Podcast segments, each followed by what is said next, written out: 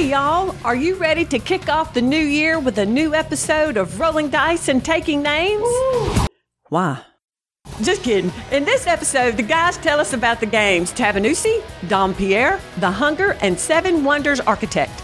Plus, they count down the 10 best selling games on Miniature Market. And at the end of the show, you will get details on the first virtual RDTN Con.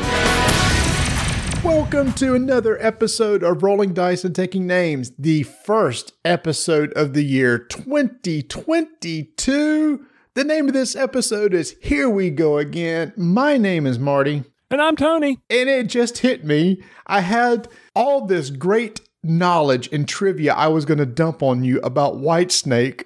But here we go again. It's not Whitesnake. That's Here I Go Again. So I have no trivia for this song whatsoever. Well, did I choose the wrong song? Is that actually a song? Here we go again. I would hate to start off 2022 with the incorrect song. I think it's by the Isley Brothers.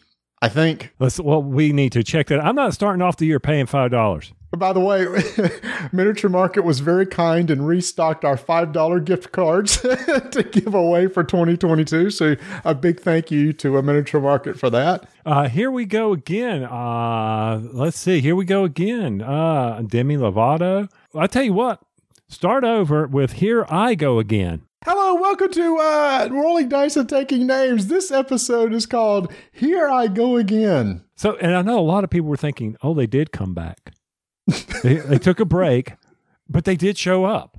So we are. We are here for 2022, and hopefully it's going to be a strong year for rolling dice and taking names. I'm ready to get started. Are you? Well, can I can I dump my my white snake knowledge right now? Fine. Since we changed the title, yeah, go for it. Yay! I loved this album when it came out in the 80s. Uh, it was just called Whitesnake. Do you remember all the great videos that David Coverdale did with, uh, was it Tawny Kitaen? Sure. I, I remember the videos. I don't remember the name. She was the model. Is that correct? Yeah, and she was on the hood of the car. Remember that yes. famous video? yes, yes, yes. but anyway, so I didn't know this. So one of my favorite songs from them was "In the Still of the Night," which also came off that album. There's an instrumental section in the beginning, in the middle of the song, that in the video the guitar player is like strumming a guitar with a violin bow. Hmm. And so I thought that's the way it was played. It was not. Listening to one of these uh, episodes uh, from Christian Hand, who breaks down uh, songs and stuff, he went through that song. It's actually a synthesizer. I was like, oh, I thought it was a lot cooler if it was a guitar strummed with a violin bow, but it's actually a synthesizer just making the string sounds in the middle of the song during the solo okay, that's that's all the knowledge I had. It really wasn't worth uh, the the wait for that. So yes, uh, 2022. Here we are. I'm excited to begin this year. I mean, it's been let's say uh, the Christmas holidays were a good break, sorta, kinda, maybe, and uh, we're just going to leave it at that. Um, we got a, a game in, got a game in with the family. I'm excited mm. to talk about that later in the show. And we also we got our surveys were back. We congratulate. Uh, we'll do the winners later, but I do want to make a correction from the show when we talked about Tony's box of crap that's going out. Okay. First off, they're not crap. It's just it's just a figure of speech, y'all. I don't want any publisher to get upset with it. Okay. so plain and simple. Because I can just see now. Uh, congratulations, you won the box of crap. Yay. There's good games in there. And there's some great games in there. But I will say, Marty, I, I didn't run this by you, but I was able to make four boxes. So I've got four going out. What? Well, I didn't do the big air fryer box like you did that your air fryer came in. Okay. So I had a bunch of uh, smaller um, miniature market boxes that came in, and I was able to get three games in it. And I said, let's just go with that. Why not spread the wealth of crap? So this is amazing. So we're actually giving away a lot more prizes than what we thought we were. Absolutely. And the reason why I'm clarifying it is because one of the games I've, we finished up, uh, we know we did Vienna Connection, so I'm sh- I'm sending that one out, and I don't want Ignacy to be offended by that. But I mean, there's no reason for us to play it. Sure. You know, yeah. We're, we're, yeah, because we're done. We finished right? it. Yeah. Yeah. Right. So that's one of the. That's definitely the person I don't want to upset because he's awesome. Yeah. Uh, yes, he is. Did you see his uh, one video, his vlog, where he had ugly, ugly sweater on? He's had several of those ugly sweaters. So he and I are playing a game of Nevsky remotely. And uh, for like every day he was wearing that ugly sweater. It was like, is that like the only sweater you own now? So, uh, yeah, but he's he's been I've been enjoying playing that with him. And in fact, uh, we're going to get one more game under our belt, and he's agreed to do a review uh, with me for the game, Nevsky. Okay, you have dogs over there. Where, where's this coming from? My daughter brought her dogs home for um, Christmas. If I close the door, she's going to sit there and whine outside the door. If she hears a noise, she might bark. She's not as well behaved as Taz. You got to live with it. You can won't be able to edit it out. I'm trying not to talk when you can edit it out. I hear bells. Can you take the bells off the leash? that's not that's not bells off her. That's her little just one little name tag. My gosh. wow, we are starting out the year great. I don't. Maybe we won't get through to year ten. Who knows? Yeah, we will. We'll make it, man. There is no exit strategy. We are here for the long run. Anyway, so he has agreed to come on and do a review of Nevsky uh, when we're when we're done with that. But yes, I've enjoyed his uh, Christmas sweaters.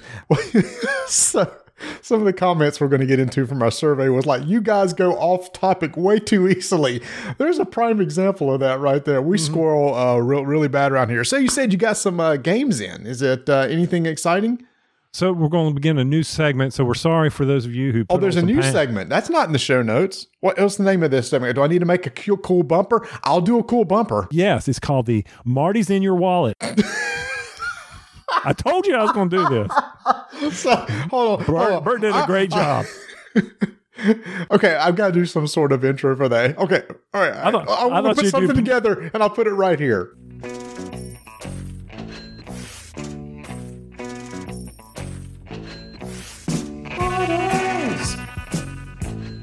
in your wallet.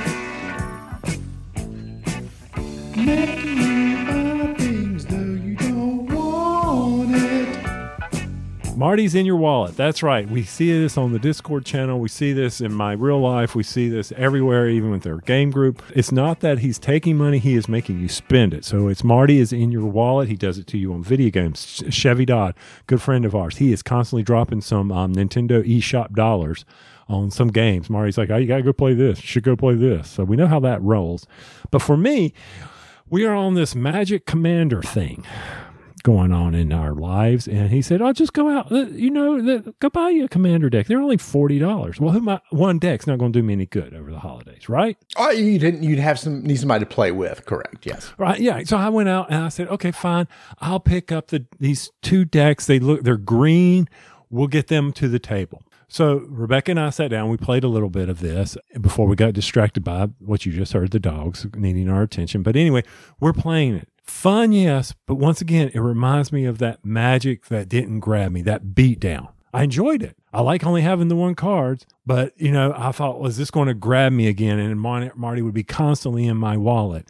But I know you've been playing a ton with the boys, haven't you? Yeah, here's the thing: you need to play four player. Four players where is where the game because it just gets even more insane. You just got to understand. You're going to say like that card's OP. This sucks. Why did this happen? That's just the nature of the game. And when you're playing four player, it can get some crazy stuff can start happening. And I see that because in the two player mode, it was just pr- pretty much the same thing, beating each other down. Yes. Right. Yeah. So in the th- in a four player game, it's like, well, who am I going to beat down? Who's the biggest threat? I don't want to be seen as the biggest threat. So maybe I don't want to play this card this time because if I do, everybody's going to come after me. Maybe I want to hold it till I'm in a better position later on. So there's a little bit of more of bluffing and mind games going on in a four player game. Okay. Well, I hope that I can't wait to try them out. And I'll have to, I, the names left me the two green decks that I got off of Amazon. Mm-hmm. Uh, for under $40. So I was real happy. They came there within two days. So no issues on the shipping or anything. So I was able to play it. I am going to try it um, with my daughter's boyfriend when he comes to visit and see what he thinks of it. He never played Magic and, you know, he's in his mid 20s. So I was like, you, really? You never played Magic? He's like, no, I've never played it. So this will be interesting to see his take on the game my boys are very much into it right now. I actually got them for Christmas a lot of magic accessories and stuff. Like uh, for Miniature Market, I got them the nice card case the square card case for holding a bunch of uh, deck boxes. Got him a bunch of sleeves, a playmat, and then a $25 gift card to TCG Player, which is an online uh, site for ordering magic cards. Mm-hmm. And so what they do is they go out there and they buy their individual cards to make their decks from there. It was the uh, Zendikar Rising um, deck, ZNC. Mm-hmm. I don't know what any of that means. I'm unsure. People who who play Magic go, oh, that's using the commander such as. You know all the combinations the color combinations have certain names, right? So if you have a deck of like red blue, that is a name. There's a name for that color oh combo. Really? Yeah. So every color combination has a name. Somebody will say, "Oh, I'm playing a such and such deck," and you're supposed to know, okay, that includes these colors. Wow. Okay, well that that's it for the um, one one thing. The Marty in the Wallet segment. It will continue throughout the year. I I didn't buy any video games or anything from you telling me to go buy them, so I don't have to worry about that or any other games this uh, holiday season. But that is the one thing I'd love to hear what Marty got, how Marty got into your wallet over the holiday. So by all means, post some comments in our Discord channel. Oh yeah, in fact, it's our Discord channel where people eh, somebody posted it. Was it, I can't remember who made the uh, Bert, the image. Was it Bert Bert? Yeah. Had, had like a person opening a wallet. My face is inside the wallet. It is, and it's, I've been doing that for a few decades now. I guess ever since Lord of the Rings. absolutely. That's okay. I may have actually started before that. I mean, I think I actually said, "Hey Tony, there's this game called StarCraft. Y'all check it out." or Bubble Bobble. Yeah, yeah. So Why don't you yeah. go get that for the Vic for the Commodore 128? Sure, why not? I'm really bad at that. So the bad thing about the Christmas break that we had is you and I didn't get together to play a lot of games at all. Hmm. So it's kind of like we've been playing some stuff on our own. One thing I did get to play with a couple guys that you weren't able to make that night was a new game from Renegade Games called The Hunger.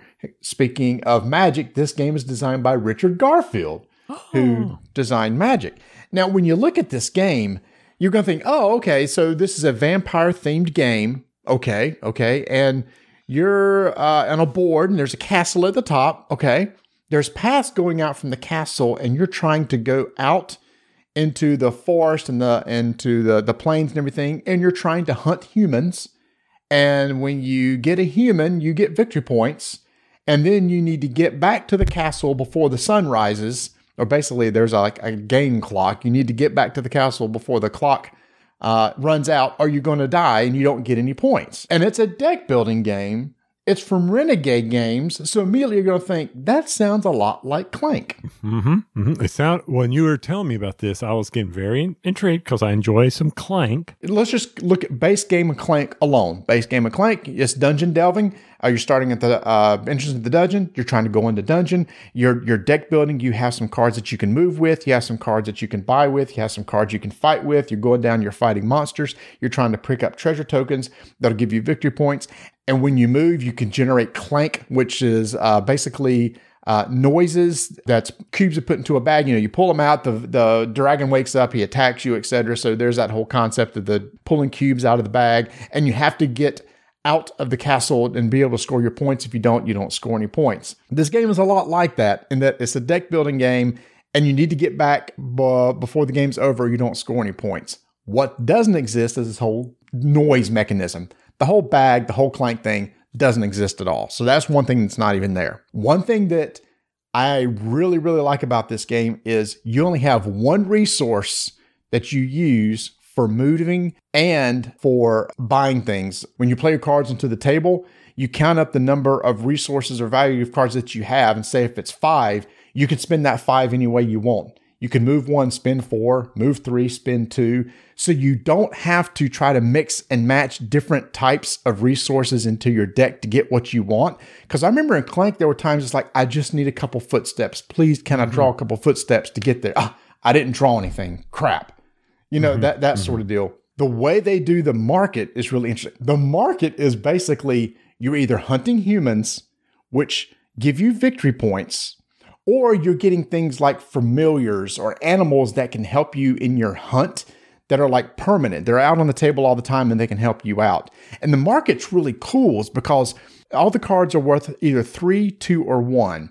When you put cards into the market, there's uh, a column of three point value cards. If nobody buys those, the next round they shift to the two point value. Nobody buys those, they shift to the one point value. And then they just start collecting on the one point value. You could have a stack of five cards in the one point column and you could buy them all for one. But here's the kicker humans that give you victory points have zero value in helping you move or buy stuff. So they're actually the dead weight in your deck. So you, I told you, Tony, you said you felt like Dominion. You know the uh, what's uh, the victory point cards? I can't remember Yeah. what they're.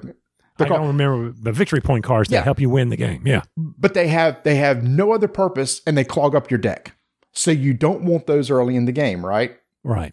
Yeah. You want to be able to move fast, move quick, or, or be able to get the right cards. Right. So what's cool in this game is when you start collecting these humans, there's different types of humans. There's humans that from a monastery or from a village. On the map, if you happen to stop at one of those locations and you have one of those types of humans in your hand or in your discard pile, you call them out of your deck. Mm. So they're still worth victory points. You've already scored the victory points, but now they're not clogging up your deck anymore. So part of the game is when you hunt humans is try to make sure that you can get them out of your deck by certain positions on the board. This is really cool too. The further you get away from the castle, the more valuable the humans are. Because whenever you collect a human, you get additional victory points if you're like in the forest zone, which is really, really far away. And At the very end of the path, you remember in Clank at the very bottom, you had the big old treasure chest? Mm-hmm. Well, at the very end of the path, you got a high amount of victory points. So you want to try to get there and then try to run back to the castle. When I played the game, I thought there's no way I'm going to get to the end. Uh, the uh, Bert and Mark were getting victory points. I'm going to turn around and hightail it back. So I start hightailing it back to the castle. As I'm going back, I'm trying to buy some humans and stuff to get me some points as I go along and it's and then Bert and Marco, holy crap, and they're trying to run back, and it's and there's different. This is cool too. There's different paths. There's a short path that gets you to the end quicker to get victory points, but there's not as many things on that path to help you out. There's also these gold cards that you can get, uh, which like end of game scoring. Uh, sort of deal. Those aren't on the short path to get to the end. They're on the long path. And there's these little individual tokens like in Clank that you can use to spend to help you move quick or something like that. You could pick up uh, along the way, but that's on the path that has a lot of stops to get to the end as opposed to the path that has very few stops. So there's multiple choices which paths that you take. And so anyway, so I'm trying to run back to the end. I actually get back to the end. Somehow Bert has this extra, he has a token that lets him move one extra time at the end. He happens to pull a high value card. He happens to dive into the castle right at the very end before the sun comes up. Mark burns to a crisp. and uh, because uh, Bart was able to get back, he was able to score all of his points. He ended up winning. But it was really, really cool. And afterwards, Mark said, Can I borrow this and play it with my friends? I said, Sure. And he played it a couple times with his family, and they absolutely loved it. Here's the thing this game, I think I might like a little better than Clank. And a lot of Clank has, and they, they fix some of the culling aspect of it. Mm-hmm. And some of the bad pulls on the bag, maybe some of the reasons why you don't like Clank as much. And here you're not dealing with that randomization. The right. randomization is in the cards and how the cards come out not having to deal with footsteps versus, um, and I forget what the other resource was in Clank. I definitely remember footsteps and having put cubes in the bag. It's been a while since I've played Clank. Of all those aspects you just talked about, what was probably the highlight of the game you think for you? The highlight of the game was the fact there's only one resource for moving and buying. Okay. That I just thought it just makes buying stuff so much easier. The permanents that come into play uh, when you go to the market and you buy a card. That's why the you're wondering why not just buy all those? I told you in the market, you could have a whole stack of cards that are only worth one. Here's the thing there might be a lot of humans in there that give you victory points, but that's a lot of humans that's going to be clogging up your deck. That's mm-hmm. probably not going to allow you to get back to. I mean, if at the end of the game you're trying to run back to the castle and you draw a hand of five humans, they're all value zero. You're not moving. Okay. At the end of every round, you move up on the round marker. When the round marker gets to the end, it's over. However, uh, if you're the first person to get back, you get a huge victory point bonus. The second person gets a little bit less victory points, that sort of deal. It's it's so it still has the push your luck of Clank, but with a lot less randomization. The theme is really cool. Uh, again, it has ways for in-game scoring where you can get some uh, bonuses for in-game scoring that people may not know how you're going to score, get your extra points. The market's interesting uh, of how it works of cards coming in always at a value of three and then decreases the value as it goes as if nobody buys them. Worth i i really want you to try this game. Okay. uh, again from renegade games it fits right in their clank universe but it's different enough from clank that i think people should check it out. And i think with the one resource it'll be easier to explain to people about how to buy or move. That's one of the things you know you struggle with ascension or um, some of the other deck builders that we played in. Why am I drawing a blank on all the deck builders out there? Because I love the games. But it's one of those things. Okay, this source means this. This source means that. This is how you know power, and you just got to keep that straight and how that comes into play. And if you clog up your hand, along with that, but with that one resource, it'll be easy for me to say you can either once you spend it, just get those cards out of the way so you don't count them again for your move. Was there any chance on any of the cards or actions after you spent in the market if there was a card that said, "Oh, double this amount of resource," did it do any of that? I could see like I have five of this resource, and I needed I could double it to go to ten. You know, some of the games. Yeah, so all the cards had also additional text at the bottom with different abilities that could trigger. So when you play, uh, there may be additional text abilities that trigger at the bottom. But you know, in a normal deck builder, it's like, okay, I, I spent this amount of power, and I could still count it towards other things.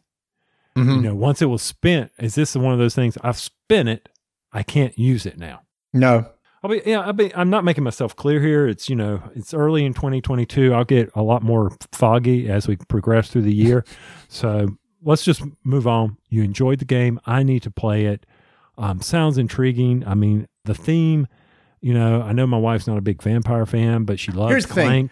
Look at the art. So the art reminds me very much of Werewolf. You know how the latest, uh, like Ultimate Werewolf's very cartoony, Yeah. big caricature type thing. That's exactly the same art style Okay. here. I don't have blood dripping like we have. No, with, um, no, no, no. It's very, uh, very comical, family friendly, hundred percent. The Hunger, family friendly. It plays two to six players, which is really good. About sixty minutes, which is about right, which I think is a good length for this style of game. Okay, so not the artwork of Rivals. No, no, no, no. For also from Renegade Games, totally different artist, I would think at this point. Yes, Could you imagine Rivals on this game? that would be funny. Well, probably one of the shortest games I've ever played. Um, we played Seven Wonders Architect. Been reading a lot of yeah, been reading a lot of good and bad about this game. I'm telling you, there's two camps here. They like or they don't like. My family enjoyed playing this game. All you're doing is building a wonder. First thing, Marty, when you open Seven Wonders Ar- Ar- Architect, you know, Asmodee, you've got these not game trays, but cases where you're supposed to put the wonders after you punch them out, and each wonder has its own special resource deck. Okay. Best part of this whole thing is they got stickers. So I've Oh, got no. to put I've got to put stickers on these cases, just seven of them. No big deal. Okay, yeah. all right, all right. So it's not like a a, a, a railroad game where you're like sticking. Mm-hmm. uh, yeah. sticking every little piece of wooden token everywhere. Right. No. So so but what's really nice is each of it's each of the civilizations, Rhodes, uh, Giza, that kind of stuff, where you're building the pyramid or you're building um, the uh, guy at Rhodes or the lighthouse or the gardens. You're building these wonders. To your left and to your right, and in the center are decks of cards. Like I just told you, each person has its own deck of cards, but you don't pull from that. The players to your left or right can pull from that. Huh. And the one in the center, everybody can pull for them. They can see what the resource is that you're offering them because it's flipped over, but the one in the center you cannot see. So, what you're trying to do is collect the resources that allow you to build each stage of your wonder. And when you flip that stage over, you may have the special ability of that wonder. Like Okay. you may get to go again. Just real simple stuff. Here I go again. Great callback. Thank you. I tied it in. Woo. And there's also the war mechanic that we all remember from Seven Wonders. Mhm. If you collect a war card, then you will turn over a war token in the center. And when you've turned over the correct number based on the number of players, then a war breaks out. And if you have more war tokens or cards with war tokens on them than your players to your left and to your right, you'll get victory points for that. Mhm. Okay. Same concept, real easy. Science. We all remember the science cards from uh, Seven Wonders. Yep. So when you collect two of the same type of science cards or three different styles, you may turn those in and you get a science token that will give you a special advantage at the end of the game, in game scoring, or do a special advantage or count like your card can have gold can count two instead of one. Gold's a wild resource. Whenever you build a structure, you have to turn in these cards. You don't get to keep them in front of you like Seven Wonders. So you collect these resources, turn them in. Each stage of your wonder, you may need three of the same resource, or your next stage may be four different resources. It's very fast, fast moving. Where is the strategy in this game? The strategy is in keeping the person across from you, if you're playing four player, from maybe getting a card they need. You Mhm. have to balance that. We we played this game a couple of times. We were done with each game after resetting the decks within 20 minutes. Donna loved it. It was quick, it was easy, she understood it. Not a lot, it wasn't a deep thinker. I heard it was a very light game. Yeah, it's feather light. Oh wow. Okay. Okay. And the reason why I brought it out was I got to play the original Seven Wonders, the new Mhm. edition. And the biggest thing I want to point out, and we talked about this on a previous show, is when I was teaching it to someone who's never played Seven Wonders, you know how you could chain the buildings? If I built the bath, I could then build this. Yes. Yeah. Which is still hard to explain and even keep up with. It is, but they changed it so that if this icon is shows up in the res- needed resource and you have Mm. that icon on another card, you can build it. They still didn't get it. I'm like, okay, people, if that resource is here on the card and then it shows up as a needed resource on another card, excuse me, you can build it for free. Yep. But I found the people that weren't grasping it were the people who have played Seven Wonders with me the longest and knew about the various names Gotcha. Okay. You know they couldn't do the association they, it didn't translate well and i was like why is this not you know So you think this is a good game for um people don't play a lot of board games? A good, Yes. you know, holiday family style game? definitely seven wonders architect is a holiday uh, it can play up to seven people quick to set up quick to play uh, war broke out uh, once and but then in another game it broke out multiple times so Mm. We blindly pick our wonders to build. And you know as soon as someone builds the final piece of their wonder game's over. You don't get to go around again. Total up the number of victory points based on what you have in front of you uh, from your wonders or from some special cards that you special science cards you may have. Boom there's the end of the game.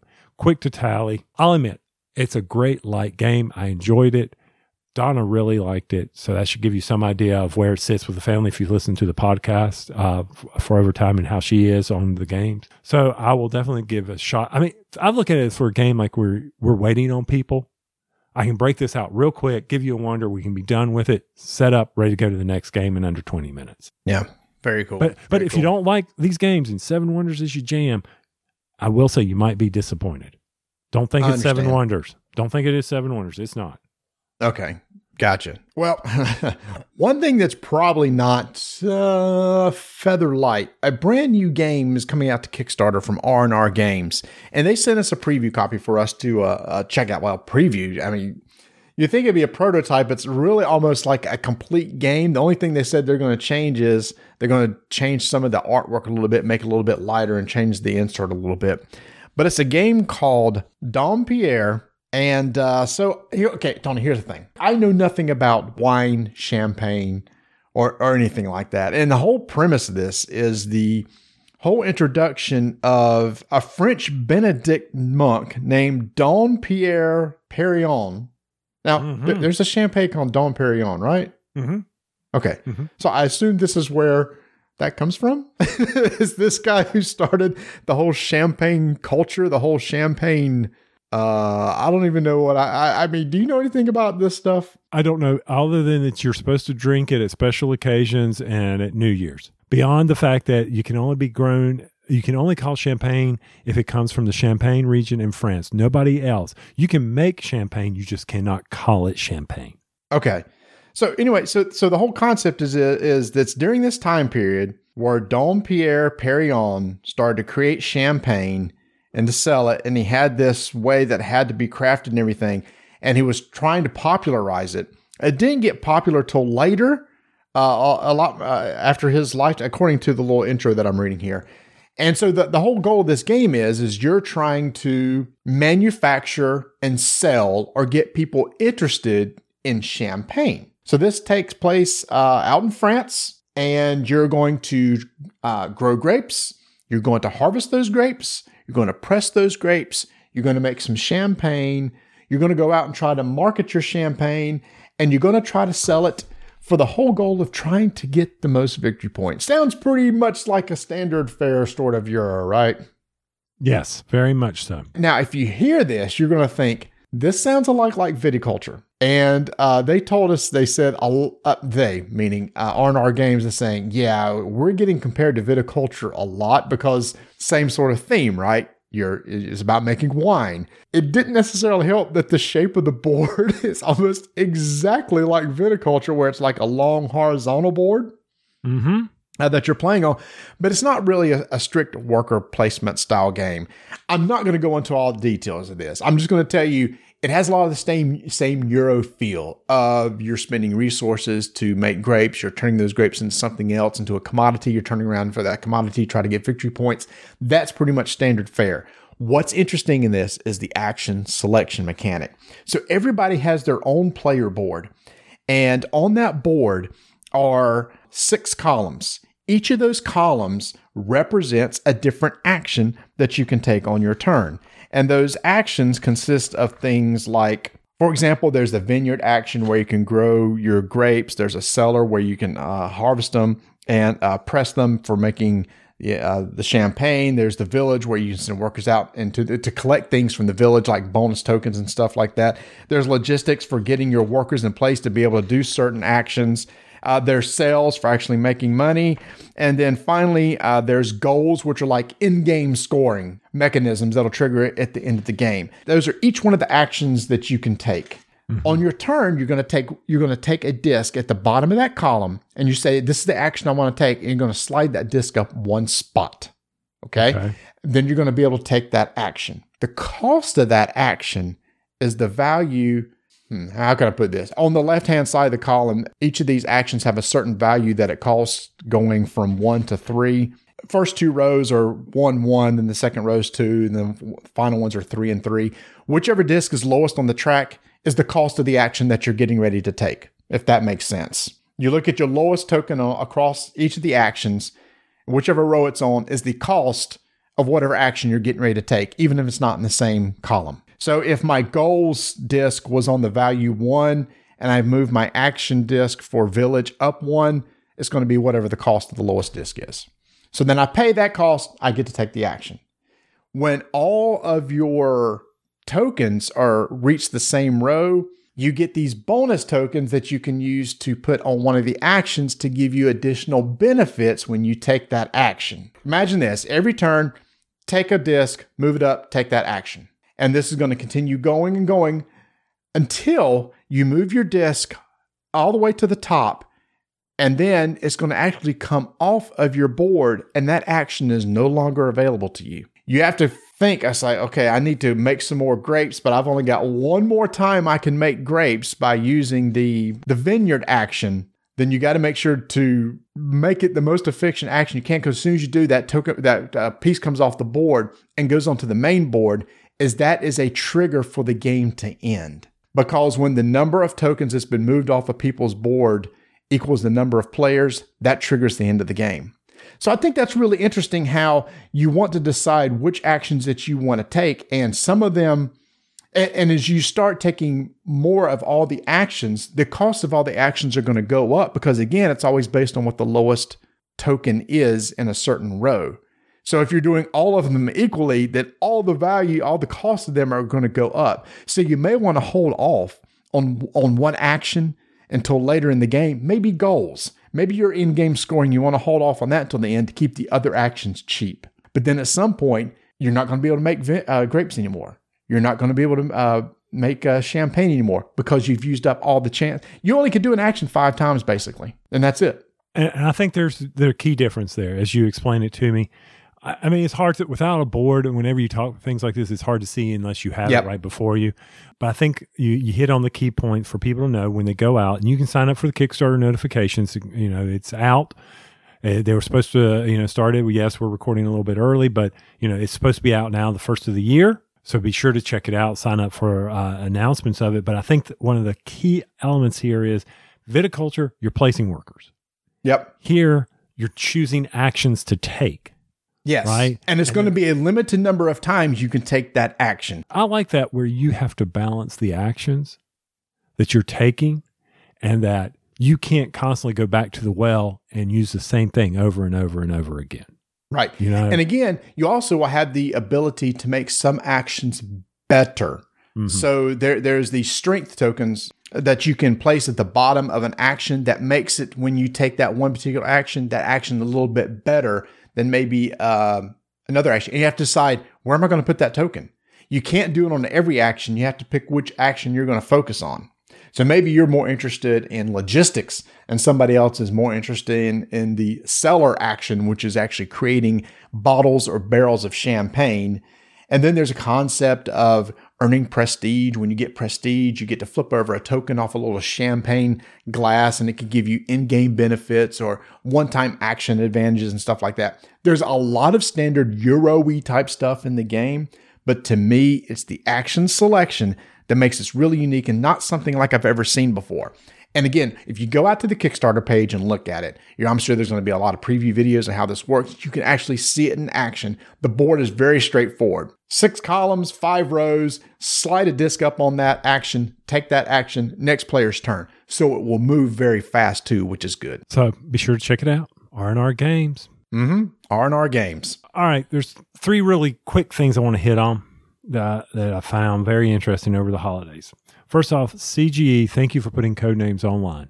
Playing, I mean, we got, we got online with a bunch of people. Not everybody remembers how to play Codenames. But one of the funniest things happened to me, Marty, that we were not in sync with my team that I was on. Not like you and I, where we are constantly in sync on Codenames. Know exactly what to say, what the clues are.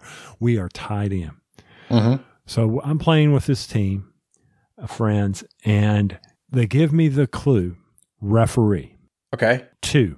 Referee two. Okay. Referee two. All right. I have no idea what they're talking about. What is the thing with Kevin? Is it six degrees of separation from Kevin Bacon? Yeah. What is? Yep. Is, is something like that.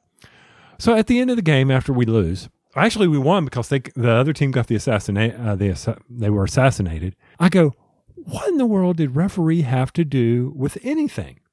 What were you associating? They go, well, it's obvious. It's the word was center. And I go, center? How is a center? Referee, I go, how's the referee center? She goes, yeah, there's a referee in basketball. I went, yeah. Basketball has a team of five. I went, yeah. My daughter was on a basketball team and she was the center. And you know that about me. Wow. Oh my gosh. And she expected you to put all that together. I know. I'm like, how? How? What? Eh, she goes, it's obvious, isn't it? I'm like, okay. so, out of curiosity, what was the other word that was part of referee two? Uh, I think I think there was a sports term in there, if I remember correctly. I was just like, I have no idea. I I, I didn't. Yeah, it was it was a bad one. That one just wow. Stu- that one stuck out to me. I was like, okay, I, I appreciate what Marty does, how he was able to associate some of the things that I'm doing because I was like, this is unfreaking real. You should have known my daughter played basketball and played as a center. So referee is the obvious clue here. Wow.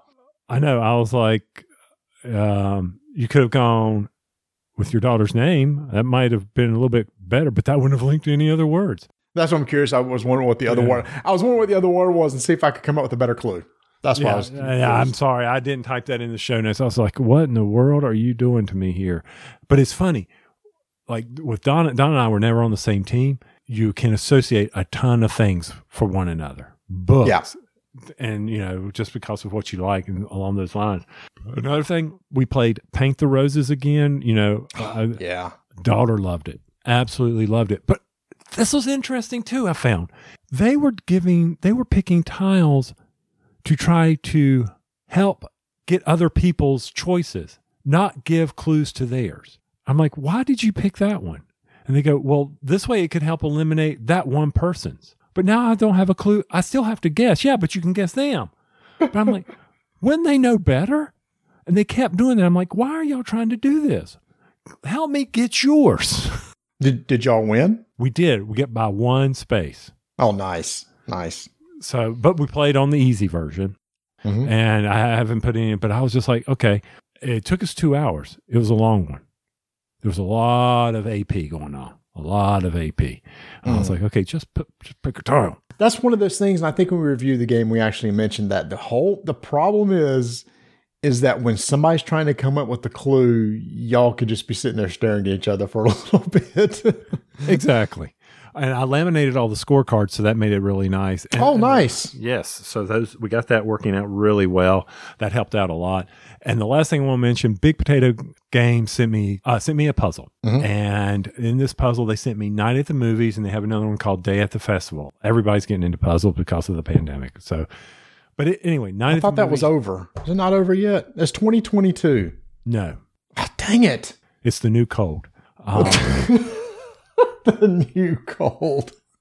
That's what somebody was saying the other day. I was like, yeah, I'll go with that. But anyway, Night at the Movies. You put this puzzle together, then you can take that puzzle, and the puzzle was very well done, well well constructed, well created, um, nice cutouts. I was going to have Donna come on and do um, I go to pieces segment with me, but instead I will just do it here. But then from that, you're able to now guess 101 movies based on the clues. Oh, cool. You. It was, except some of them were hard to see on the puzzle, so we ended mm. up looking at the chart. Mm. And and for instance, let's see if you can get this one. Okay. There are a, there are a bunch of little stars. Okay. On as as a clue, and the stars have helmets and they're tossing hand grenades. What would be that movie? The stars have helmets and have tossing. army helmets and they're tossing hand grenades. And this is a movie. It's a movie. Star Wars. Bingo. There you go. A bunch of teeth. He's doing this action, clapping his hands. Oh, chomp, chomp, chomp, yeah. A bunch of teeth chomping. A bunch of teeth. I don't know. Jaws. Oh, uh, okay. Uh, and, and, you know, you go through some of that. Uh, there's a girl, and on her arm, there's a there's a tattoo, and that tattoo. Girl with a dragon a, tattoo. I didn't even have to finish it. There's a girl with a tattoo. Is it a dragon? Yes. That's pretty there's on the these, nose. There's these mountains and they have eyes. The hills have eyes? There you go. So there's 101 of these. Oh, the one cool. that you now the one I think you would enjoy if you would put it together, you can not even put it together and just look at the posters. A day at the festival. And it's a whole bunch of rock bands. Oh, cool.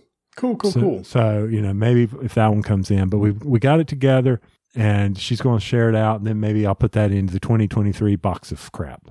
Oh, nice. Box of crap. That's hilarious. Here's the thing, we haven't played a lot of games of the holidays except for Magic that we've probably I probably played 6 or 7 games so far, but that's that's been pretty much it. So I haven't got a lot of games uh, to the table. So that's why I've been letting you talk about all the games. I haven't really had a chance because I, uh, just haven't got to get to play anything. But when the boys got here, it was like, okay, well, guys, you know, there's a three new boys coming to the house, and all of a sudden there's a lot of dishes need to be cleaned, everything like that.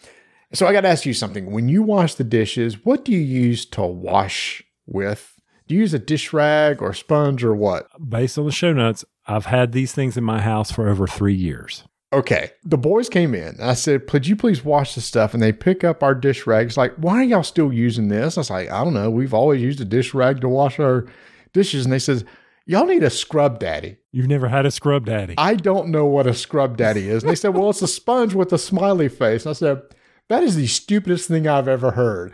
And they were like, no, no, you get to try this. So I pull up my phone on Amazon. It's like, all right, I can get a pack of three for like $9. I said, I'm going to try this. I get it. Two days later, that is the most incredible product I have ever seen.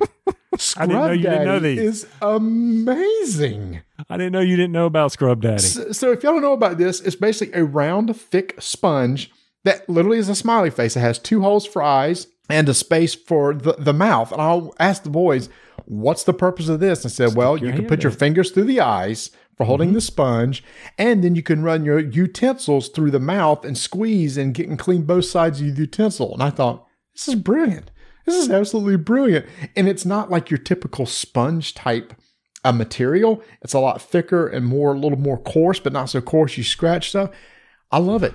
I absolutely love the Scrub Daddy. So you know using different temperatures of water will change the abrasiveness of the sponge, don't you? No, I didn't. T- teach me. Teach me, old wise one.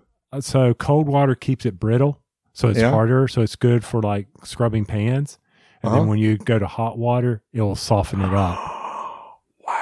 And then I heard that you can just like disinfect it. You can wet it and throw it in a dishwasher. Mm-hmm. You probably throw it in the microwave. I know one thing you do with sponges is put them in the microwave and disinfect them that way too. Yeah. And I think there's a scrub mama too. Oh, what Scrub Mama do? I think that's the general cleaning. I'm not sure. I'll have to look it up. But yeah, I don't know. but know. yeah, Scrub Daddy. I've got multiple versions of it. I love the Scrub Daddy. Um, like you put your little hands in there and scrub the pan really good and hard. And uh, yes, uh, Scrub Daddies have been in this house for a very long time. I still use a general dish rag for like wiping down the counters and all. Oh yeah, yeah, yes. When I have to do heavy duty cleaning, the scrub daddy comes out and he's he actually sits on top of the um, soap for the dishwasher underneath, so that he's ready to go whenever I need him. This episode is not sponsored by Scrub Daddy, but it could be. But here, here is uh, one of our actual sponsors.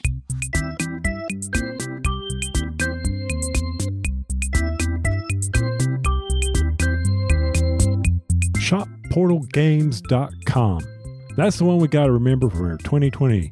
Not this portalgames.us. Whatever. We don't have to remember that one anymore until Ignacy changes. Head over to shopportalgames.com for the US catalog. And on there, there's this little drop down. I don't know if you're aware of it. It's called the website exclusives. That's right. This is where you can get some merchandise that is specifically out of their online system. You can get a Neuroshima Hex play playmat. You can get a 20 years anniversary t shirt, which is currently on sale for $5. Who doesn't need a new rag to wash their car with? There's you a good $5 t shirt rag right there. Ignacy's going to kill me for that. Can you use a scrub daddy on a car? Uh, no, because it will be abrasive unless okay. you're using hot water.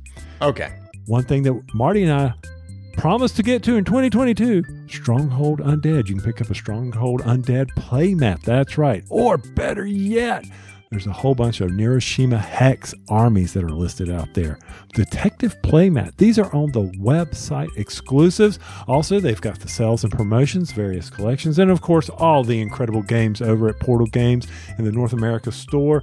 One of our favorites from 2021, Dreadful Circus. I hope you picked it up and got to play that with friends and family over the holiday. If not, this is a must for you to get on the table. Love that game. Can't wait to get it back on there. Matter of fact, they've got a bunch of sales going on currently over at the website. Be sure to check it out. That's shopportalgames.com. Last year, we released the big ninth anniversary episode, and with that came the survey. And this time, the survey was pretty darn simple. Give me a name, tell me if you're in the US or not, and tell me what you liked about us and what you didn't like about us.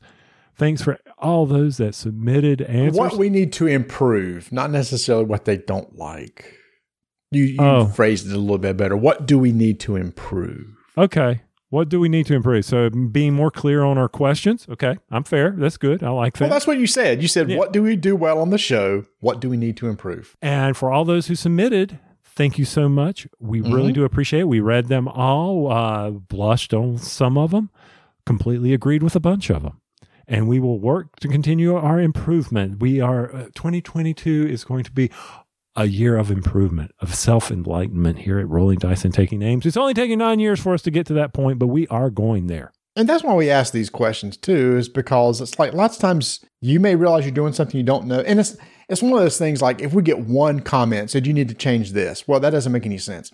But if we get multiple saying the same thing, okay, maybe that's something we need to look at. Or multiple of things that people like, it's like, well, that must be working. One thing I thought was interesting, Tony, I did a search out of all the responses, the word banter was used 29 times uh, in these responses, and it was always in a positive type message. People like the banter on the show. So I actually looked up the definition of banter. The definition says good humored, playful, or teasing conversation.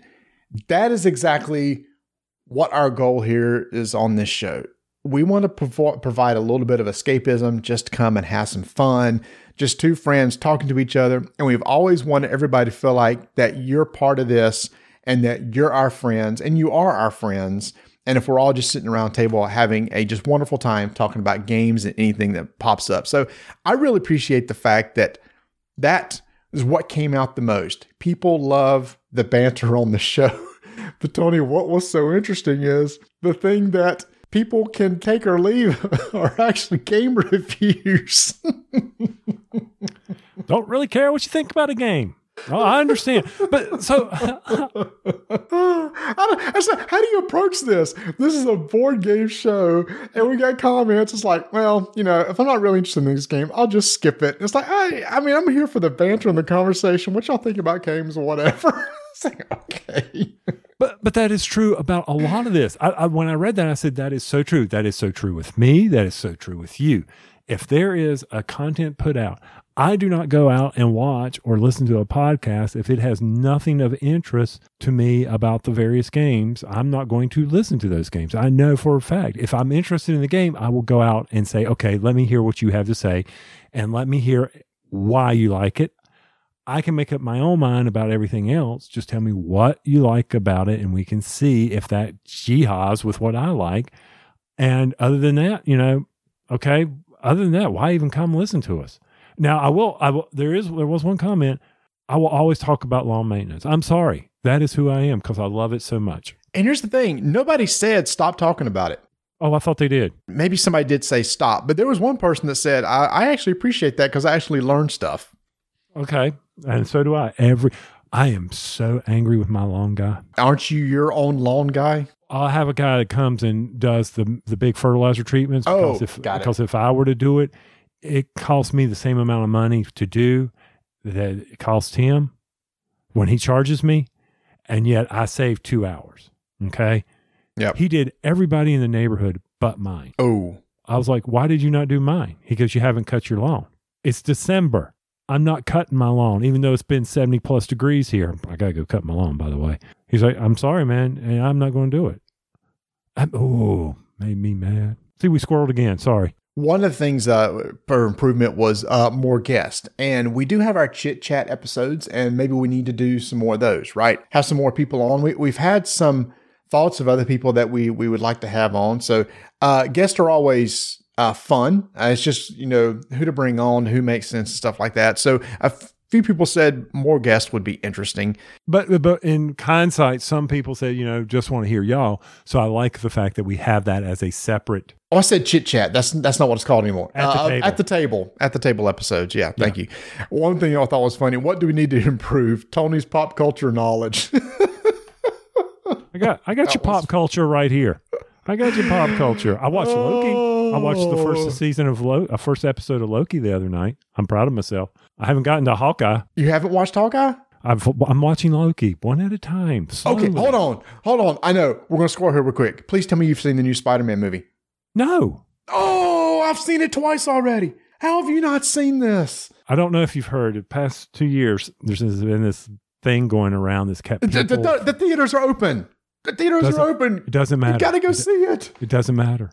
I'll have to go by myself. Did you go by yourself? As a Spider Man fan, I think you need to go see this. This may be my second most favorite Spider Man movie of all. Okay. Well, then when I do, then set up the guest room so I can sleep over there to avoid any contaminations here at my house. anyway, uh, if y'all haven't seen Spider Man, try to avoid spoilers. Please try to avoid spoilers if you can, because it's uh they're in there. All right, so enough about that. So there are two things, in all seriousness, that people brought out. One, we're starting to run a little long. We've always tried to shoot for 90 minutes, and I would let it slide to two hours ago. People are not going to care. Well, I guess people notice. I care. You do. You do care. The thing is that sometimes we have so many things that we've talked about. How do we cram everything in? Which is the other point. When talking about games, I personally am going to try to work on more brevity uh, when discussing games and spend less time digging into the rules because what people are saying is look, you talk about games, but it's really hard to get a feel from a game from an audio podcast.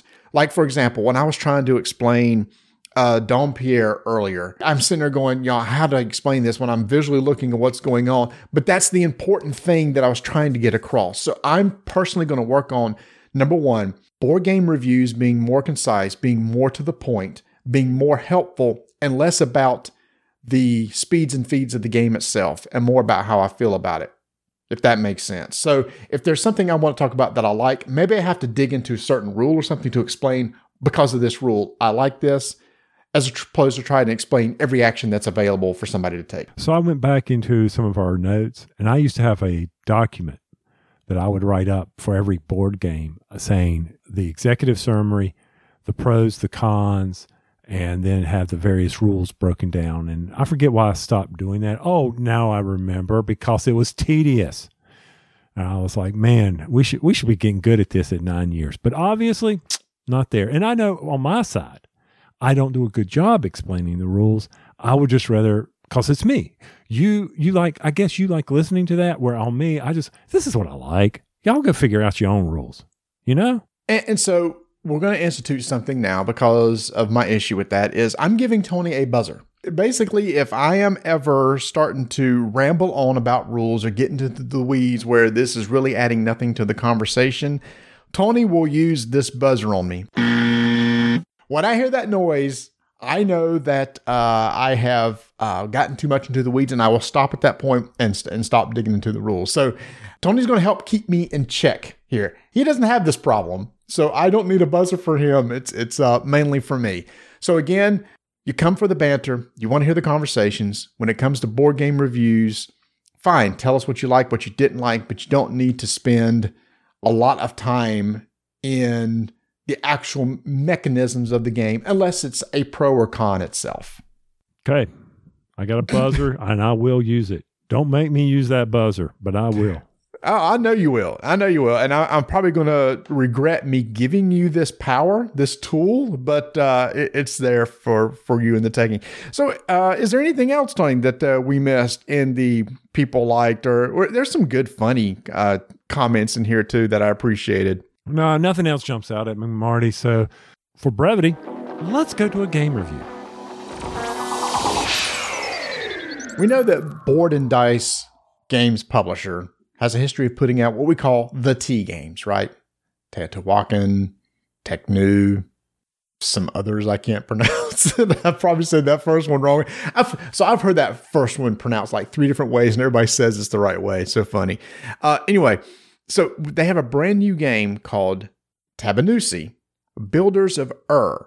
And this is from David Spada and Daniele Tascini, who is involved in a lot of these T type games, right, Tony? Yes, and I kept waiting when you did the builders of. Ur, I thought you were going to give me a monster. Ur, Ur. Hey, I, I, can get I get my daughter's dog in here to do a growl for you. You want me?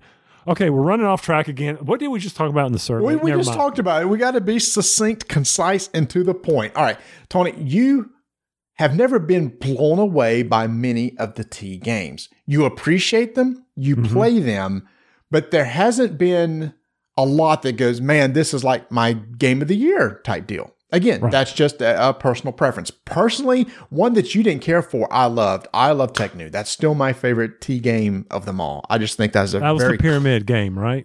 That was the obelisk game. Obelisk, obelisk, not uh, with the rotating obelisk. obelisk. I, I just thought that was a very clever use of dice and everything like that. So when we were offered this game, we took it because you like dice in Euro games, as do I.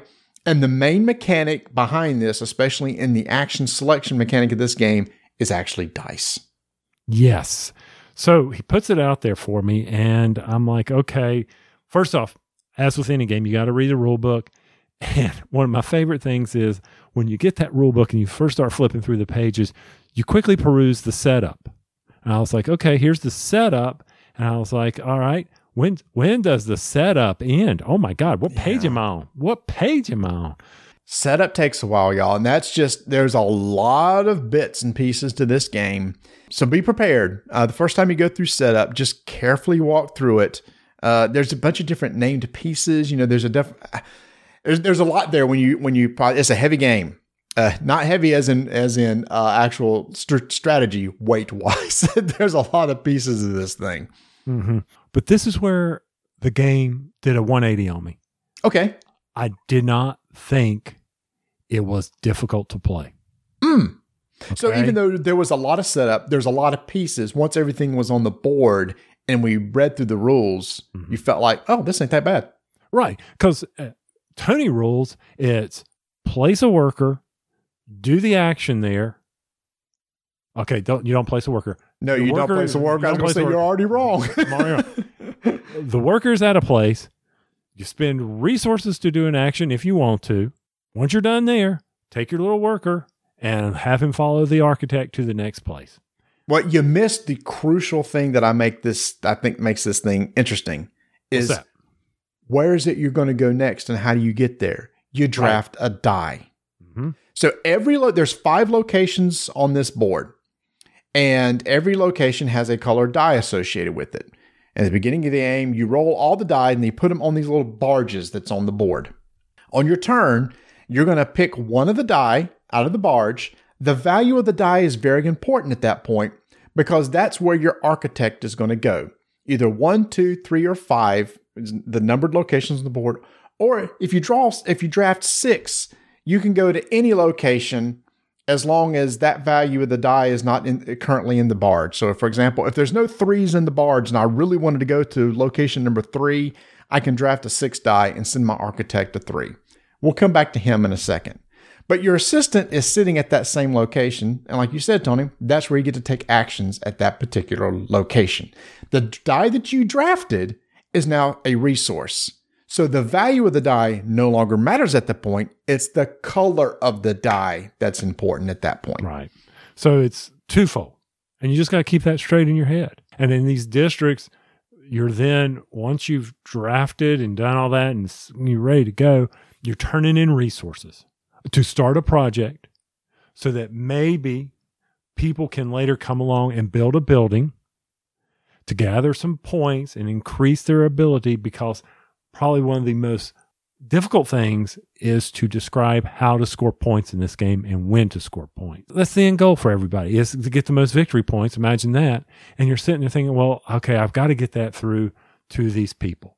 And that is controlled based on these tracks that you're going up. Is that right? Marty? Mastery tracks. Mastery, mastery tracks. tracks. Yeah. So there's a mastery track for each of the basic colored resources. Five, you use the word right. I said locations. There's five districts. Three of the, those the districts have three unique types of resources and a mastery track for each of those resources. That's where you build buildings. So literally, three of the districts work exactly the same, but except with different color resources. Uh, the other two, one's a port, one's the Ziggurat uh, area. We'll talk about that in a little bit. But all those others are the exact same, and that's where you're going to be building these buildings to generate victory points. But those victory points are multiplied based on where you are on the mastery track for that particular resource. One of the other neat concepts to me in this game was when you go to this scoring, if I'm in this one district and this district has each of the districts has these color resources, when we score that, all those resources are lost. They go back. And I think Marty, for me, that was one of the unique aspects of the game. Oh, look, I said unique aspects. It's already beginning of 2022. Look at that dropping that dropping the word. Well, you've already dropped a neat just a second ago, so everything's neat to me. It's not great. It's just neat. If I've got all these resources from that district, and someone's and we're fixing to score it, I'm getting ready to lose these, and I may not get that opportunity. They all go back in the back. They all have to mm-hmm. be reshuffled. And it's just like one of the. It's that push your luck. Are we going to end up having to score that? Is Marty going to go over there and suddenly force that on his turn? I need to get rid of these. And how you how the scoring is triggered is when somebody takes the last die from a district. So there's a pool of dice.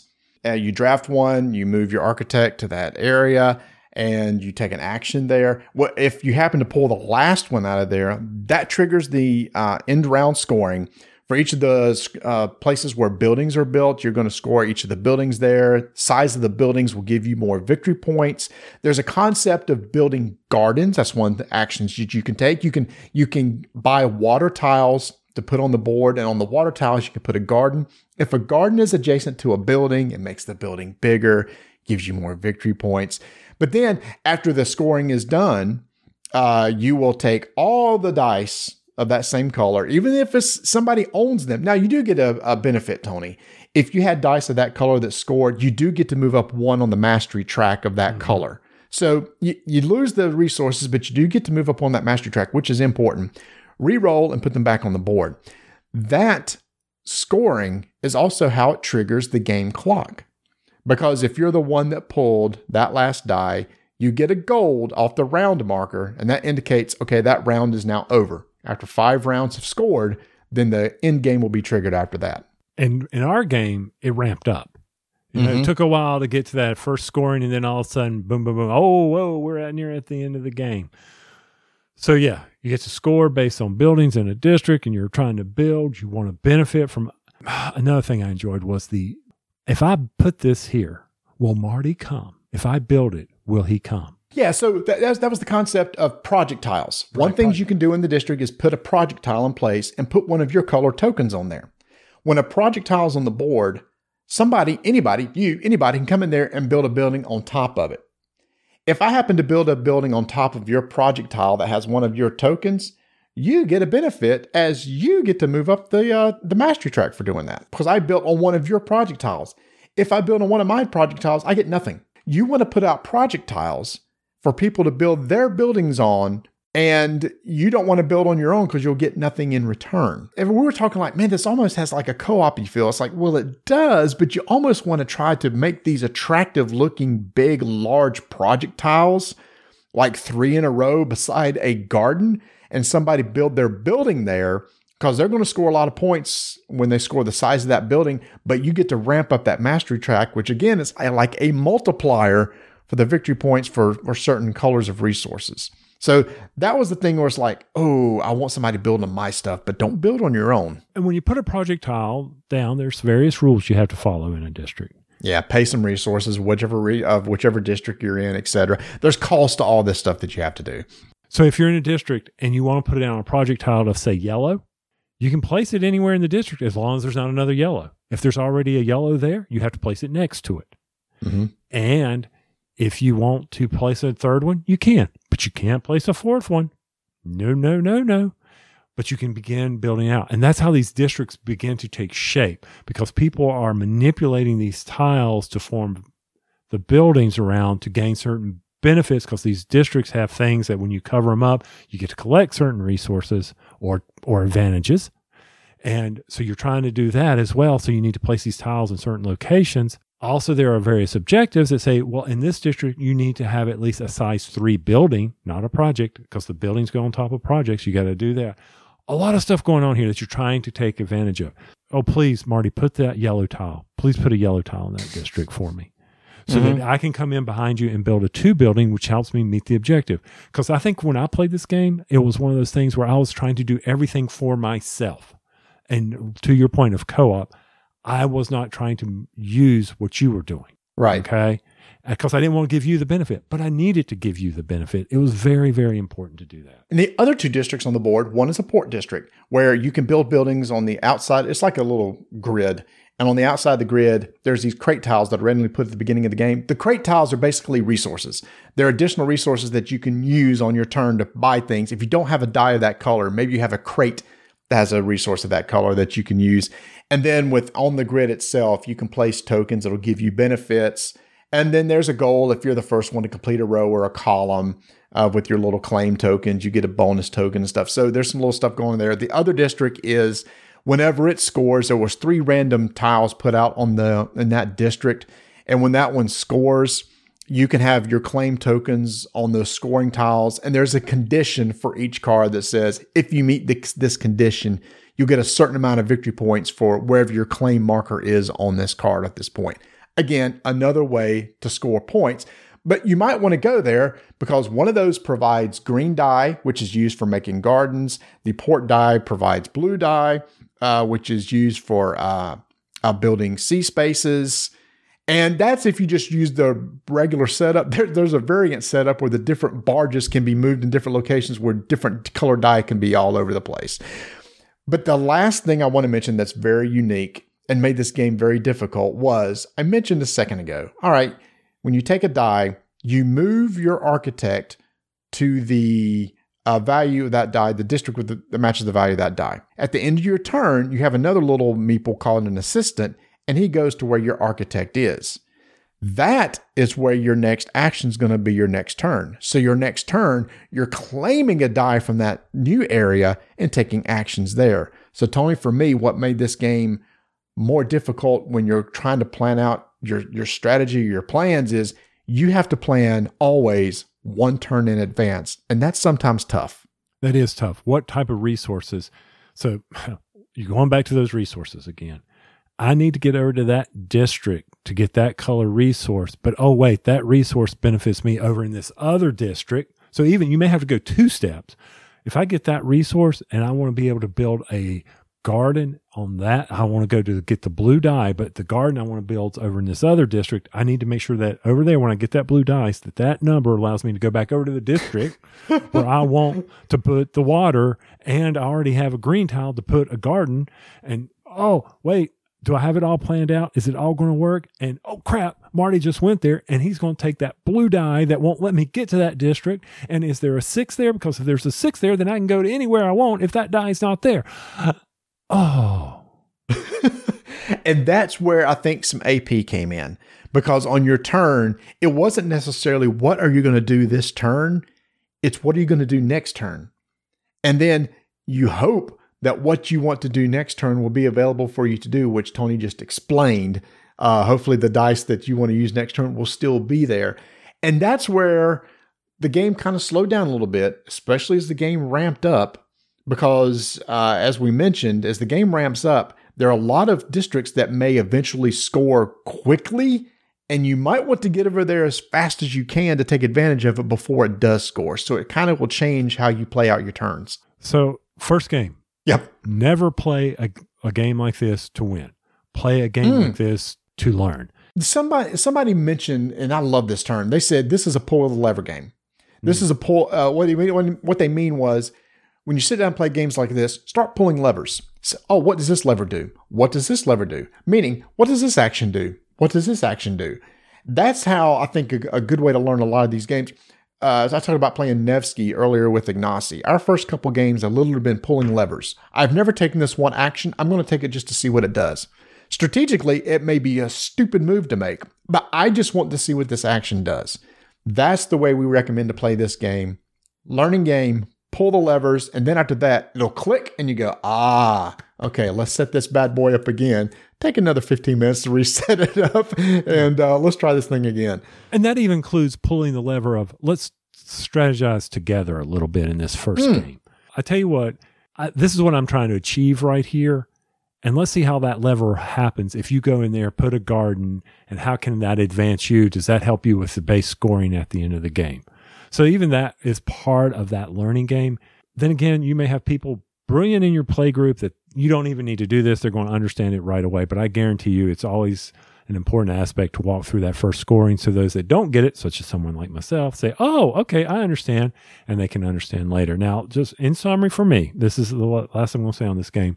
This T game teed it up for me as a good T game. Mm. I enjoyed this game. I enjoyed playing this game. I, I, want to play it again. I like games that have that next thinking process. I felt I was I hampered myself a couple of times, but that's okay. I learned from my mistakes, move forward with that. And I think our setup is going to be a lot faster because when we are done, Marty says, Here, take the game since you like it and resort it because we just basically ran out of time near the end and we threw it all in the box. And so it took took me 30 minutes to resort that game. Oh my gosh. But now the nice thing is now that you have it resorted, setup will be a lot easier because you have oh, a baggie yes. for this, baggie for this, and all that sort of thing. Box wasn't almost big enough. Rant, when you design a game and you have the punch outs, don't design the box that you're storing the stupid game in just for the punch outs. Realize what's going to happen when you punch it out. Yeah. So it uh, it's hard to get the, the lid all. I had to put there. stupid rubber bands around it. Wow. Wow. Box bands. This game is available on pre-order right now on Miniature Market. Is the regular price is 70 bucks. It's $49 on Miniature Market, which is a really, really good deal. Again, pre-order, not out yet. This is a really solid T game. I don't know that I like it more than Tekhenu. It's up there with me because I love the dice. I love the idea of, of dice being used two ways one for value, one for color. The value tells you where you're moving for the actions you're going to take next turn, which makes the game really thinky. And then the color itself is used for spending resources during your turn. I liked it too. But like with a lot of other T games, I believe this is one of those that you're going to need to play a couple times to really figure out what's the best way to play it pull the levers that first game. Wow, a T game that Tony actually came away from the T Tony actually liked. Well done, Board and Dice.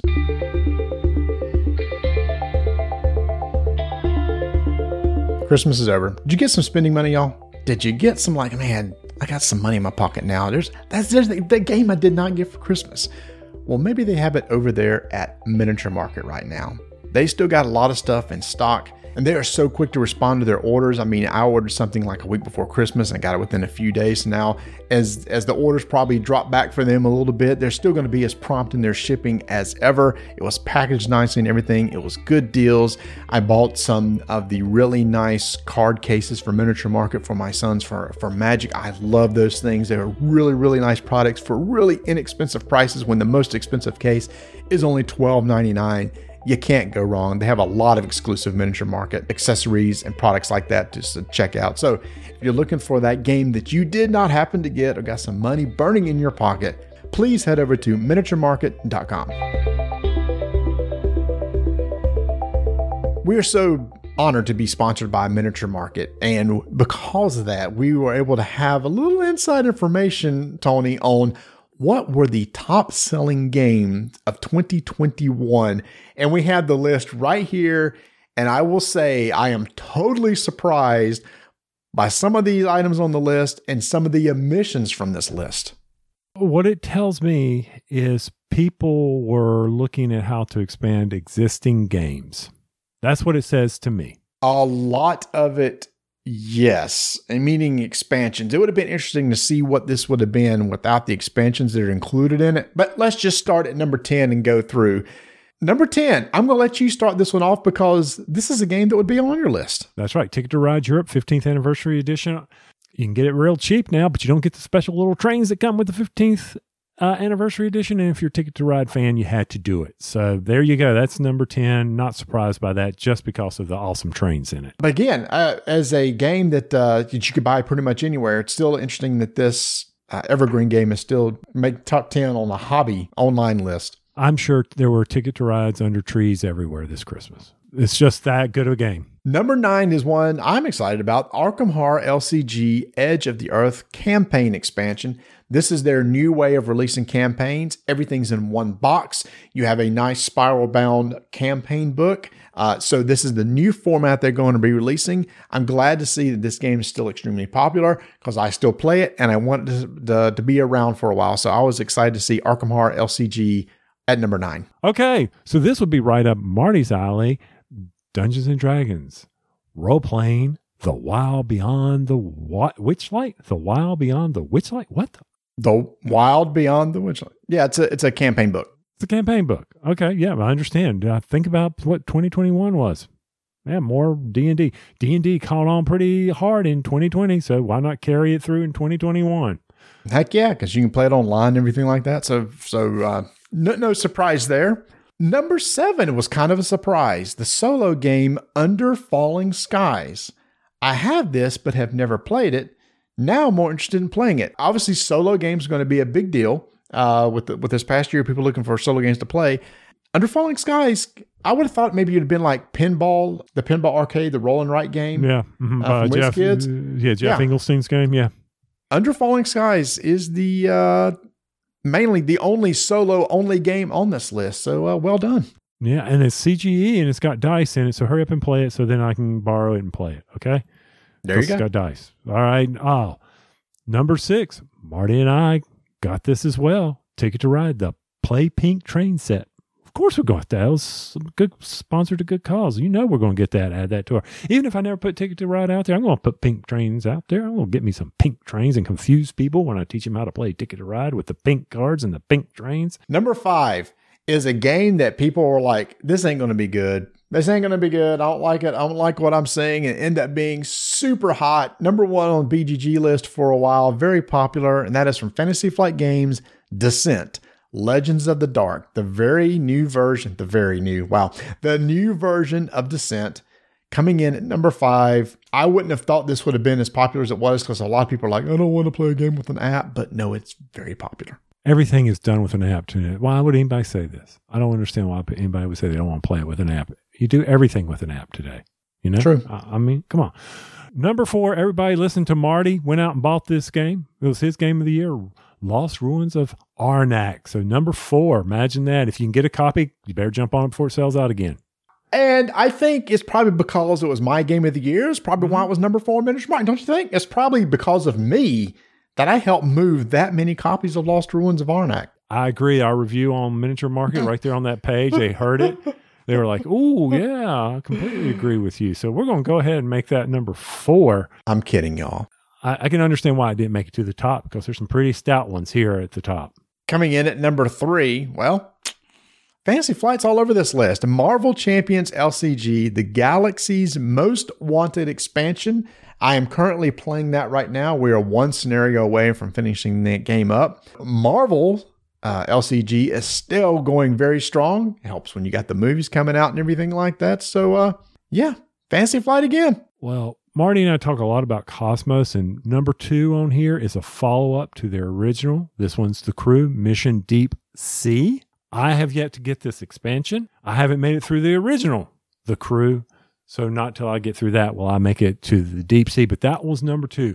The original crew was hot. So, it does not surprise me that this one isn't on the list somewhere. But number two, that's pretty solid for it. Now, what I am surprised at, number one, Marvel's LCG, the Star Lord and Scarlet Witch hero packs. Uh, several hero packs came out this year, but it seems like these two were the most popular.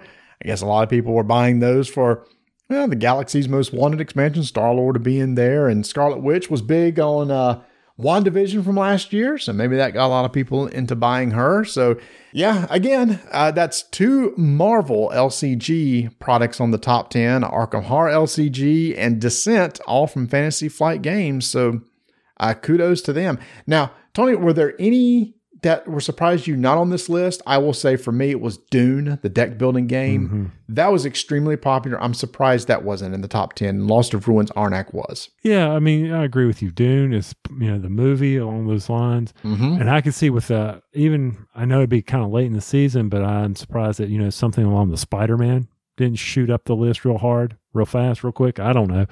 Mm-hmm. Um, because a lot of you know the pop culture drives a lot of what we buy, so something like that could have led to it.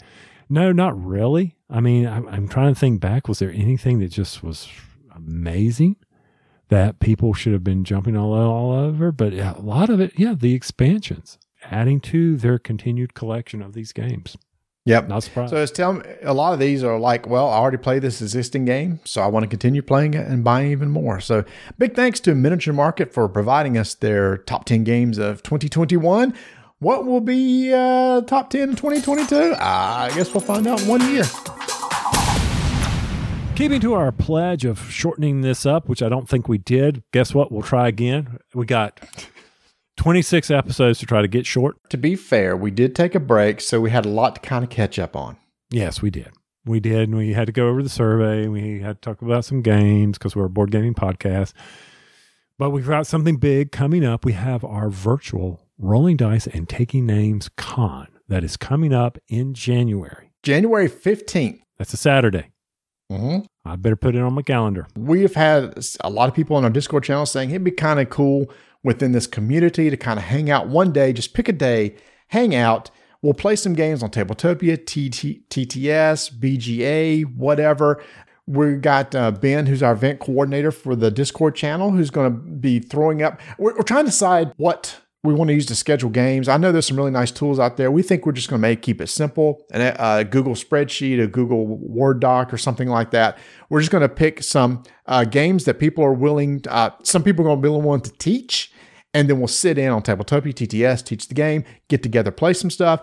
Tony and I are going to do some live streaming. I know one thing that we're going to do that he has agreed to. We talked about, you know, we do the taste test. We got the taste buds things going on he and I are going to take the Jelly Belly Hot Pepper Challenge, where we're each going to get a package of the hot Jelly Belly peppered flavor candies. I think it goes up to Ghost Pepper or Ghost Reaper or something like that. And we're going to uh, live try those online, just see how hot they are. Dumbest decision I've ever made. we'll see well, maybe it's not that bad. man we'll see. We'll see. I got to get those ordered up. So I've been watching Hot Ones on YouTube. Yeah. Some of that is I, I have never watched them. Isn't that good? It's a good show, isn't it? It is. It's some excellent questions he asked, and I watched the one um, with uh, oh god, guy who plays Spider Man. What's his name? Uh, Tom guy. Holland. Tom Holland. I watched that mm-hmm. one. The season ending. That one was excellent. That one was funny. Tom Holland's hilarious to me, Sean Evans, the guy who's the host of that show, is one of the best interviewers ever. Yeah. I know he has a crack team to to give him questions to ask, but he is just Johnny on the spot. You got to be really able to do improv mm-hmm. acting with with the heat and everything that people are going through, and him just hanging right in there with them, getting through it. He does a good job. Yeah, I watched the Alton Brown and the Salma Hayek ones today, and I was yeah. like, those are Alton Brown, man, cracks me up. oh, you want to watch a funny one? Go watch a Gordon uh, Ramsay. Ramsay. Yes. Oh my gosh, it's from a couple years ago. It is so funny. Oh, it's so good. When these food critics get on it, and then you know, like, well, Salma Hayek from I think she was talking about Mexico, where this is not hot. This is Mm-hmm. nothing. When are you bringing some heat here? It's been a while since I've seen Alton Browns. Didn't he kind of diss a lot of them? Yeah. He said, Yeah. It's, what's this? Pfft, This sucks. I'm like, dang. So anyway, uh, RDTN Con, January 15th. What you want to do is make sure to join our Discord channel because all events and everything will be uh, set up there. We're trying to get some guests on. In fact, Ignacy has said he's going to come on and run a game and, and be a part of that. I'm going to reach out to a few other people to see if they want to come on and host some events or something like that. It's just an afternoon. Eastern time, we're looking at like, I don't know, it was like uh, 12 to 10, something like that Eastern time. Just come hang out. Again, you could just sign up to sit in on the game. We'll, they'll set up links for Tabletopia, uh, TTS, whatever, to teach games, play games, hang out. We're still in the planning stages, but at least we wanted to get this announced because this is the episode before uh, that one. I know that I, I'm, I don't want to put anybody on the spot, but I know there's some people in our Discord channel that loves to run werewolf games. So maybe uh, that night we can get uh, somebody to run a werewolf game, and maybe we can stream that. That would be fun to do too. So there's several things that we can do. Again, it's just a time to chill, hang out, have some fun. Maybe I should not run it, but be in one and see how quickly I can get eliminated. Uh, again, Discord channel, go to our website, rolldicetechnames.com, click on the Discord link, which will take give you an invite directly to the channel. Uh, I have a goal this year, Tony. I'd love to get fi- at least 500 members in the channel. Uh, we are over 300 right now, so I don't know if that's ambitious or not, but I'd love to see over 500 by the end of 2022. That'd be great. I was going to say, we got, uh, what, you got 400 to go? I was No. surprised me with that. Wow. No, I know I don't pay attention to this. No, you don't. Uh, we got such a great community in there, and Tony chimes in like every two weeks and go, "Hey, how's it going?" I do. I, hey, I'll have you know, I've posted at least four times over the holidays. Thank you very That's much. fair. That's Especially in the Grumpy channel, the official Grumpy channel. yeah. We do have an official uh, Grumpy channel. Like one of the things we just did, we just got through Whamageddon. We had a bunch of people trying to go through Whamageddon together. Uh, one of the things I'm actually pitching to is maybe doing a. Um, I had reached out to see if anybody be interested in doing a live, not a live viewing, a watching of Cowboy Bebop, the anime. There's some people who watched the Netflix version and said they had never seen the anime. So I thrown it out there if anybody wanted to get together and watch five or six episodes a week and then get together and just discuss this five or six episodes you watch, I'd be willing to do that. So if that's something you're interested in, come and join us on the uh, channel there too. And the last thing before we get out of here is uh, there was some big news from uh, one of our sponsors, Tony. Yes, there was. Miniature Market was bought by Asmodee. Didn't see that coming. Didn't know anything about that. We all found out at the same time. A lot of spin, a lot of stuff discussed, but overall for us, we reached out to them once we heard about it, and they said 2020, it's like 2021, just keep on plugging.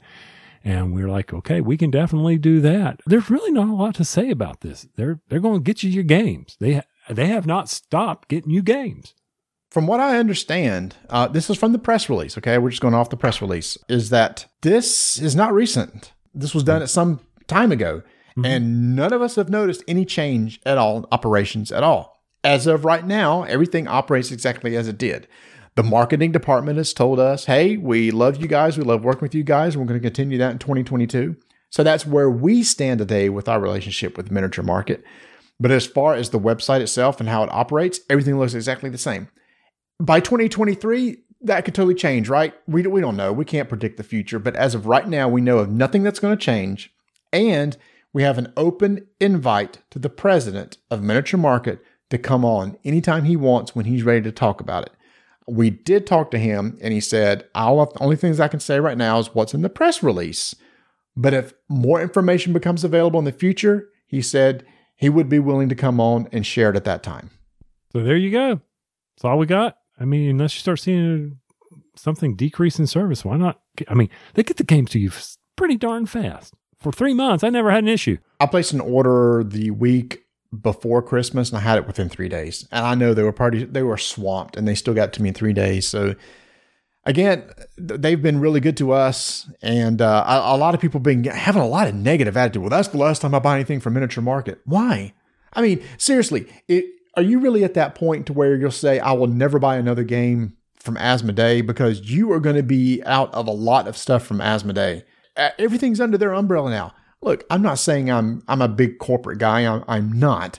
But if you're going to take that stand, I'm not going to buy anything from Miniature Market, then you better never buy anything from Fantasy Flight or Days of Wonder. And the list goes on, Tony. But it's your choice. Hey, if you don't Yeah. want to, that's a, uh, I'm sure Amazon's going to do something to upset some people. You're not going to buy anything. By the way, guess what?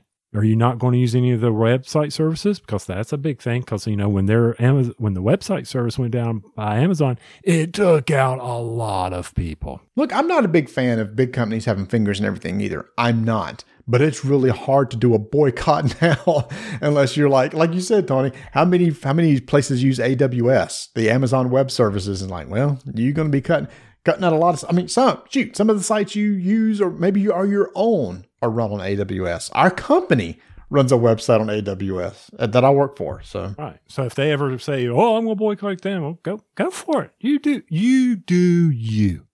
It's 2022. You be you. You- this was a tangent. I'm just saying I've seen a lot of negative things said, but Yeah. to me, nothing has changed. If things drastically changed and the only thing you saw on Miniature Market's website was only Asmodee games, okay, there could Yes. be an issue, but that's not the case right now. That's not where they make their money. No. We know that. Mm-mm. Matter of fact, it might. Who knows? At the end, help Yeah.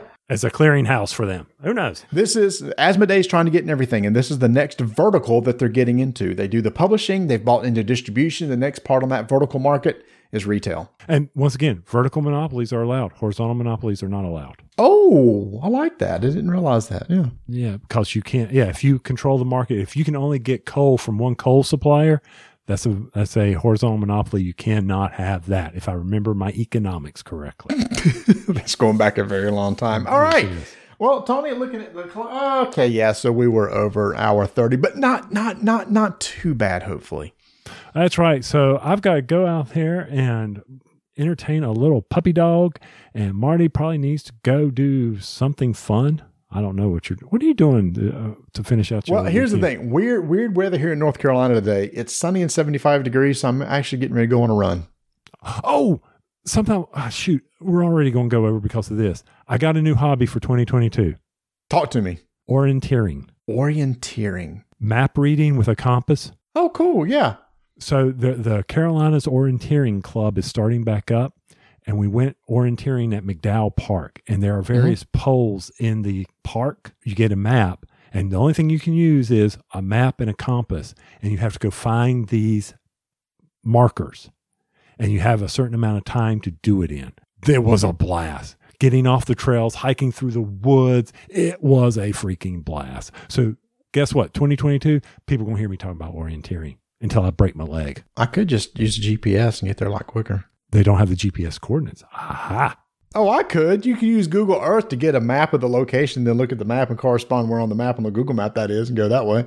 Oh my God. I got to get you. Drop a pin in that point on the location on the map, and the map will just point you, and the phone will just point you right to it. Oh, you, you're killing me. You- you- It's like there's got to be an easier way. There is. there is, but that's not the fun. The fun is oh, taking it back, taking it back to the roots, taking it back. no, I, I ah. agree. That does sound, that does sound I'm interesting. gonna, Yeah, ta- I'm gonna take you out in the woods. that, that, that, that does sound interesting. Yeah, two go out, one comes back. That's a throwback to a Looney Tunes cartoon. That's right. so with that, keep rolling dice. and taking names.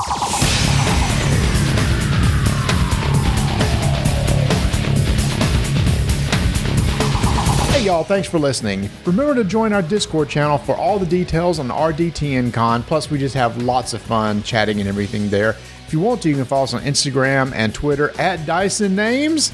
We're looking forward to a great 2022. Yeah, so so Tony, seriously, the Scrub Daddy, I've I've never seen anything like this before. I mean, it's crazy. It's it's cheap and and and it cleans everything and it's so cute. It's like cute little yellow.